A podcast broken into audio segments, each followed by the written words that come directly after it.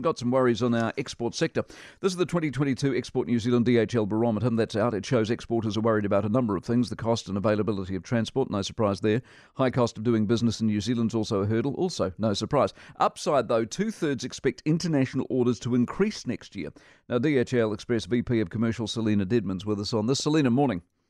Good morning, Mike. Thanks for having me on the show this morning. Not at all. Overall, a good news or bad news story, or somewhere in between?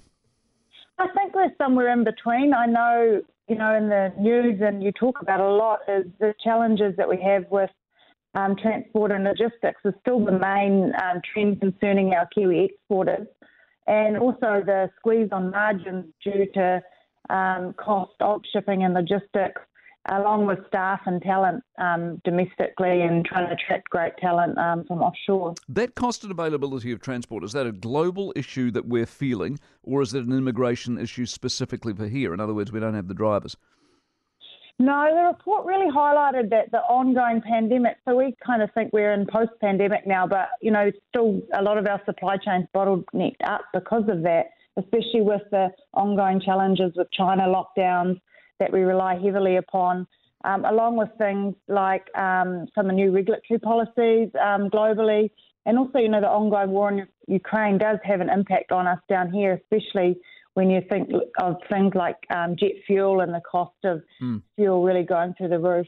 So that's stuff we can't control. What's the stuff we can control? I think the things we can control and that our where our Kiwi exporters are great is things like moving to digitalised platforms, so selling more direct to consumer online versus what we ever have in the past. And that's really been um, driven through from the pandemic.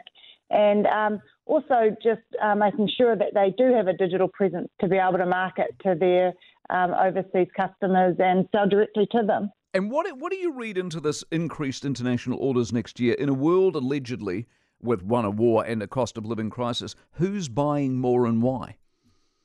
Yeah, that survey doesn't really go on to about who's buying more specifically, but I think it's really the confidence of the exporters.